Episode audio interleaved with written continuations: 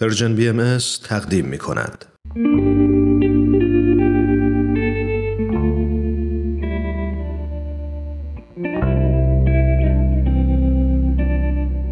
عبدالبها سر خدا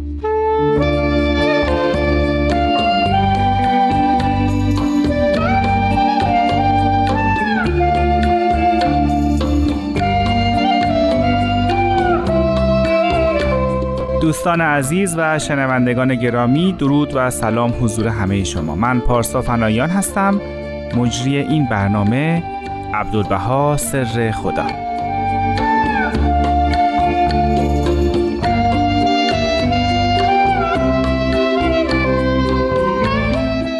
به دومین قسمت از برنامه عبدالبها سر خدا خوش اومدید برنامه ای که به مناسبت صدومین سال صعود حضرت عبدالبها فرزند و جانشین حضرت بهاءالله پیامبر دیانت بهایی تهیه شده.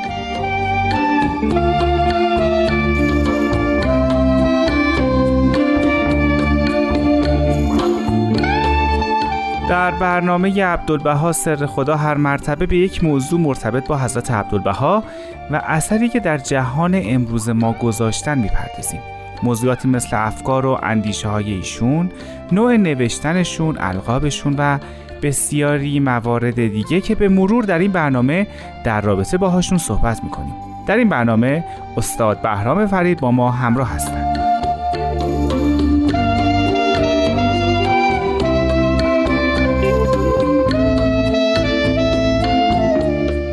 حضرت عبدالبها میفرمایند شما را این فخر و مباهات بس است که از بلایا و مهن آن مظاهر انوار بهره و نصیب دارید.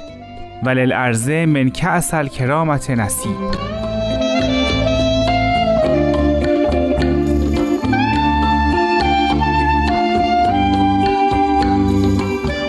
مضمون قسمت عربی بیانی که از حضرت عبدالبها خوندم یعنی ولل ارزه من کأسل کرامت نصیب این میشه که زمین هم از جام بزرگان نصیبی داره این جمله توجه من رو به خودش جلب کرد و به عنوان اولین پرسش از جناب فرید پرسیدم این یعنی چی؟ گاهی اوقات برای فهم کلمات بزرگان باید مقدماتی رو فراهم آورد از جمله باید یادآور بشیم که حضرت بهاءالله مؤسس آین بهایی در زمانی که کتاب اقدس رو تدوین می‌کردن که کتاب اقدس امول کتاب دیانت بهایی است در ضمن اون آیه ای رو در اعتزاز و جلالت قدر حضرت عبدالبها ذکر فرمودن و شاید به توان گفت که این آیه یکی از آیاتی است که بر جانشینی حضرت عبدالبها پس از حضرت بهاءالله پدر بزرگوارشون دلالت داره.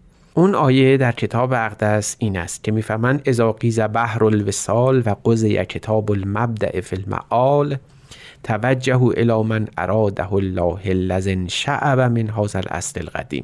مضمون کلی این بیان این است که هنگامی که از وسال پروردگار یعنی دیدار حضرت بهاءالله محروم می‌شوید و کتاب آفرینش در هم پیچیده می شود یعنی در گذشت حضرت بهاءالله فرا می‌رسه به من اراده الله توجه کنید. او کسی است که از این اصل قدیم یعنی از شجره حضرت بهاءالله جدا شده منشعب شده مثل شاخه ای که از تنه درخت بیرون آمده این بیان در ادرنه یا اوائل عکا نازل شده. اگر این چنین تصور کنیم یعنی مسئله جانشینی حضرت بهاءالله توسط حضرت عبدالبها در زمانی تدوین شده که حضرت عبدالبها حدود 25 تا 30 سال سن داشتن. یعنی در انفوام جوانی بودن. به این زمینه اگر اندکی توجه بشه و دقت کنیم در میابیم که گویا حضرت بهاءالله اراده خودشون رو در تکوین دیانت بهایی در همان کتاب اقدس مقرر فرمودن. آنچه که بعدها از این بیان در زمره القاب حضرت عبدالبها قرار گرفت کلمه من اراده الله بود. یعنی کسی که خدا او رو اراده کرده. کلمه اراده ناخداگاه ما رو به یک الهیات قدیمی در ادیانی نظیر یهود، مسیحیت و اسلام میاندازه. همونطور که می‌دانید خداوند ذاتش ناشناختنی است. ذات او رو نمیشه درک کرد و فهمید و شناخت.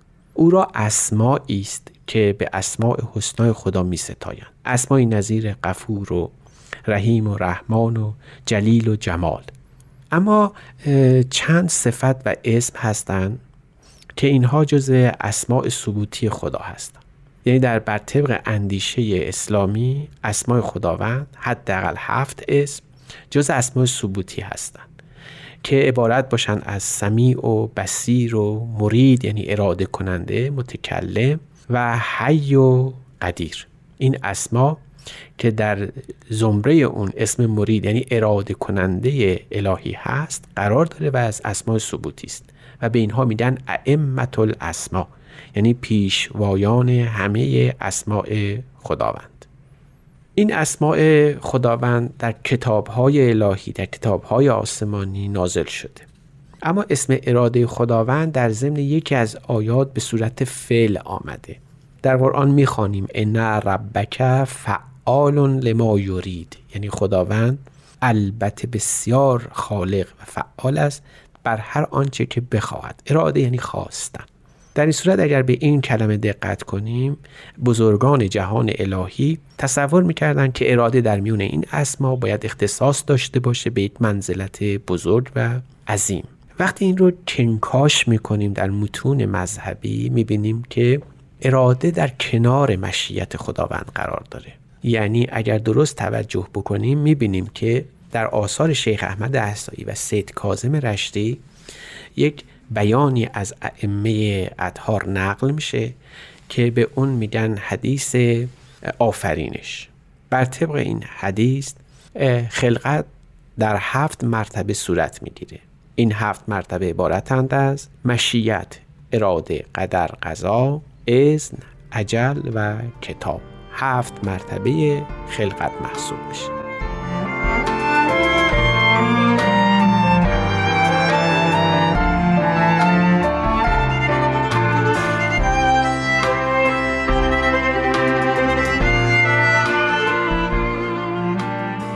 جناب فرید پرسیدم رابطه بین مشیت و اراده الهی بر طبق بیانی که از حضرت بهاءالله پیامبر دیانت بهایی خوندن چطوری توضیح داده میشه؟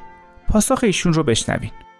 همانطور که گفته آمد این مشیت و اراده پله های اول و دوم از این هفت مرتبه هستند به همین جهت هست که هم حضرت باب مبشر آین بهایی و هم شیخ احمد احزایی و سید کازم که جز مبشران حضرت باب محسوب می شدن این دو رو از بقیه اون هفت مرتبه جدا کردن و گفتن این دو یعنی مشیت و اراده خداوندی عین همن و فقط در ذات خداوند میشه اونها رو از هم متمایز دونست و دست به تعابیری زدن و گفتن تمثیلی برای آنکه مشیت و اراده خداوند رو درست معنا کنیم و بفهمیم مجبوریم به یک تمثیل زیبا به اسم آدم و حوا دست بزنیم. اونا معتقد بودند که مشیت و اراده شبیه آدم و حوا هستند. همونطور که به آدم تنها نمی‌شد خلقت رو تمام کرد و نیازمند حوا بود تا شکل حقیقی خلقت تمام و کامل بشه به همین نحو هم مشیت و اراده رو در نزول اسما و صفات خداوند و آین الهی لازم می‌دونستن یعنی مشیت لاجرم باید به اراده در بیاد تا دین الهی و خلقت روحانی تمام بشه از این رو مشیت و اراده آدم و هوای جهان دینی محسوب می شدن. به این مناسبت اگر مشیت اولیه بر طبق بیان حضرت اعلا که در هر ظهور الله بوده و خواهد بود. مراد حضرت الله باشند. در این صورت حضرت من اراده الله میشه هوای این آین الهی. یعنی حضرت عبدالبها رو که من اراده الله محسوب میشن یعنی اراده خداوند تلقی میشن مثل حوا در جهان آفرینش قلمداد شدن. در این صورت شاید بشه اینطور گفت که حضرت بهاءالله و حضرت عبدالبها پدر و مادر دیانت بهایی محسوب میشن از لحاظ روحانی. اینجا شاید تنیس و تذکیر یعنی مردانگی و زنانگی نقش نداشته باشه. اما اراده الهی فرع مشیت خداوند. یعنی ظهور مشیت جز در قالب اراده صورت نمی‌گیره. حضرت بهاءالله بدون حضرت عبدالبها در آین بهایی نمی‌تونستن جلوه بکنن. اگرچه اراده مخلوق مشیته یعنی حضرت عبدالبها مخلوق حضرت بهاءالله هستند اما لازم وجود او ضرورتی داره ضرورتی بیش از هر ضرورت برای اینکه آین الهی کمال و تمام بشه.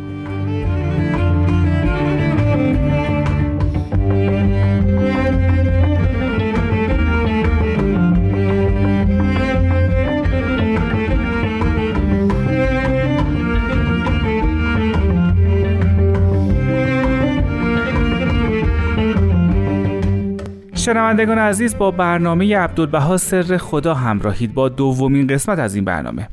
جناب فرید تفسیری جدید از آدم و حوا و مشیت و اراده الهی ارائه دادن. دست کم برای من تازگی داشت. ایشون در ادامه صحبتاشون در همین رابطه مثال دیگه ای هم زدن که شنیدنش خالی از لطف نیست. تمثیل دیگری هم در این زمینه وجود داره که می شود گفت که من اراده الله رو می‌تونه به صورت نسبتا کاملی معنا کنه. و اون اینه که تشبیه می‌کنن مشیت و اراده رو از لحاظ رتبه به آسمان و زمین. مشیت مثل آسمان و سما و در این صورت اراده میشه زمین یا ارز به تعبیر عربی کلمه. در این صورت آسمان و زمین نیاز به هم دارند تا علم و حکمت الهی از زمین انبات بشه بروید. به همین جهت است که مشیت را اگر آسمان تلقی کنیم فیوزات اون وحی الهی بارشی که توسط الهام و وحی خداوند از آسمان به زمین میریزه زمین رو حاصل خیز می‌کنه. به همین جهت می‌توان گفت که آنچه از حضرت بهاءالله به شکل آیات الهی. بر زمین حضرت عبدالبها باریدن گرفت ایشون رو به مقام مبین آیات یعنی کسی که علم و حکمت توسط این سرزمین حاصل خیز فرا می‌رسه برون میاد میتراود و می‌روید شکل حقیقی خودش رو پیدا می‌کنه. به همین جهت می‌بینیم که این تمثیل گویای مقام حضرت عبدالبها هست. یعنی آنچه را که از وحی الهی ما از حضرت بحالا دریافت کردیم حقیقت اون لب لباب اون تعالیم اون احکام اون. جز در تبیین و کلمات هست عبدالبها معنا و شکل حقیقی خودش رو پیدا نمی‌کنه. برای همین هم هست که حضرت بهاءالله زوجیتی در اون بیان کتاب اقدس به کار بردن.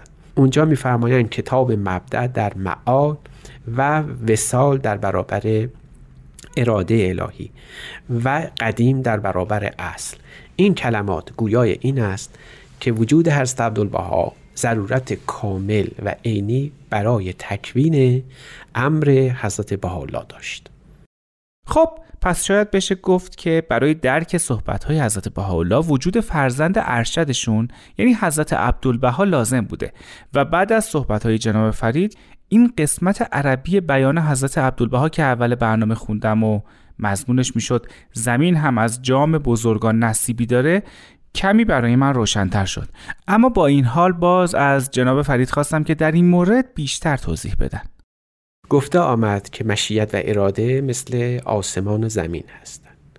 حالا می توانیم وجه دیگری رو هم از این بیانی که ابتدا مطرح شد دریابیم. و اون این بود ولیل ارز من کسل کرام نصیب.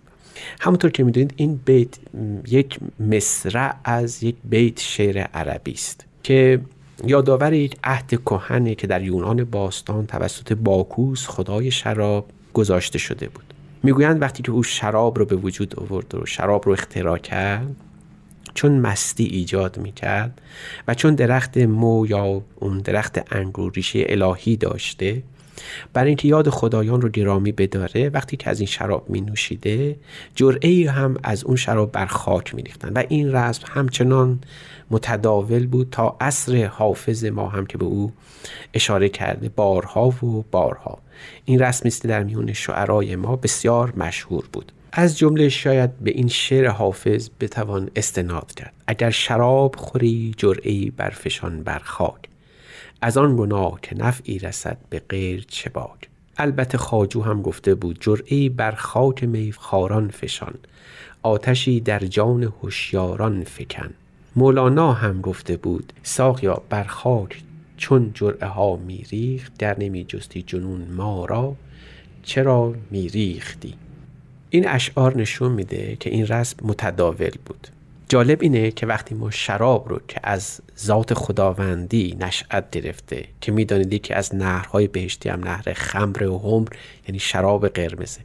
اگر تمثیلی از آیات بدونیم در این صورت باید حتما جرعه از اون بر خاک ریخته بشه به پاس اون الهی بودن و ریشه ربانی بودن شراب یا آیات الهی.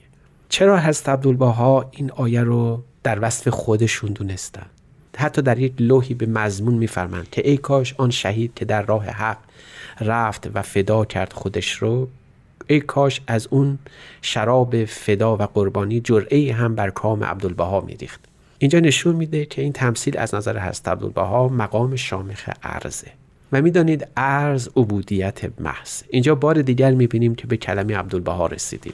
یعنی ارز نماد عبودیت و بندگی است و این رو خود حضرت بهاءالله در ضمن یک لوحی به طور سریح مشخص فرمودن اگر بپذیریم که اراده الهی در برابر مشیت خداوند که آسمانه او در زمینه و اگر بپذیریم همه نعمای الهی همه نعمتهای خداوند همه آنچه را که ما نیاز داریم از دل زمین به دست میاد در این صورت می‌دانیم و می‌فهمیم که آین باهایی هم نیازمند هست عبدالبها بود تا در مقام عبودیت خودشون چنان به محویت و فنا برسند که سبب رویش تمام کمالات نوع انسانی بشن. از این روز که از حضرت عبدالبها می‌توان آموخت هرچرا که رسم بندگی است. گفته شد که بیان حضرت بهاءالله است شاید مسکل ختام بحث ما زیارت همان بیان حضرت بهاءالله باشه در بلندی مقام ارز یا زمین.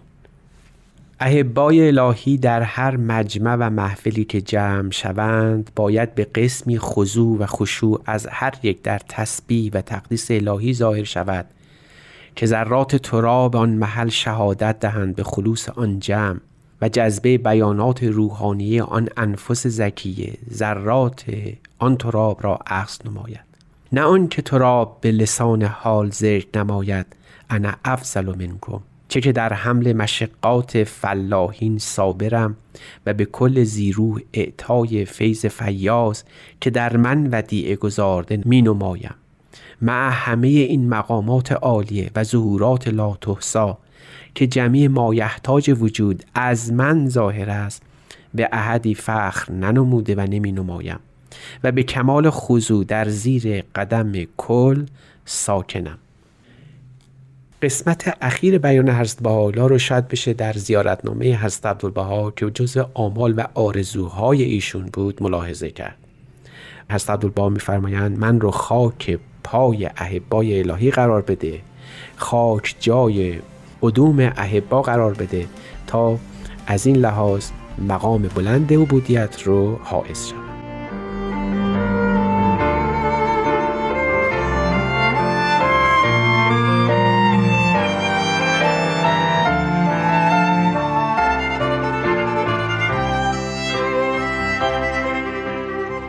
دوستان عزیز به پایان این قسمت از برنامه عبدالبها سر خدا رسیدیم. هفته بعد همین ساعت در خدمتتون هستیم. من پارسا فناییان هستم. خدا نگهدار.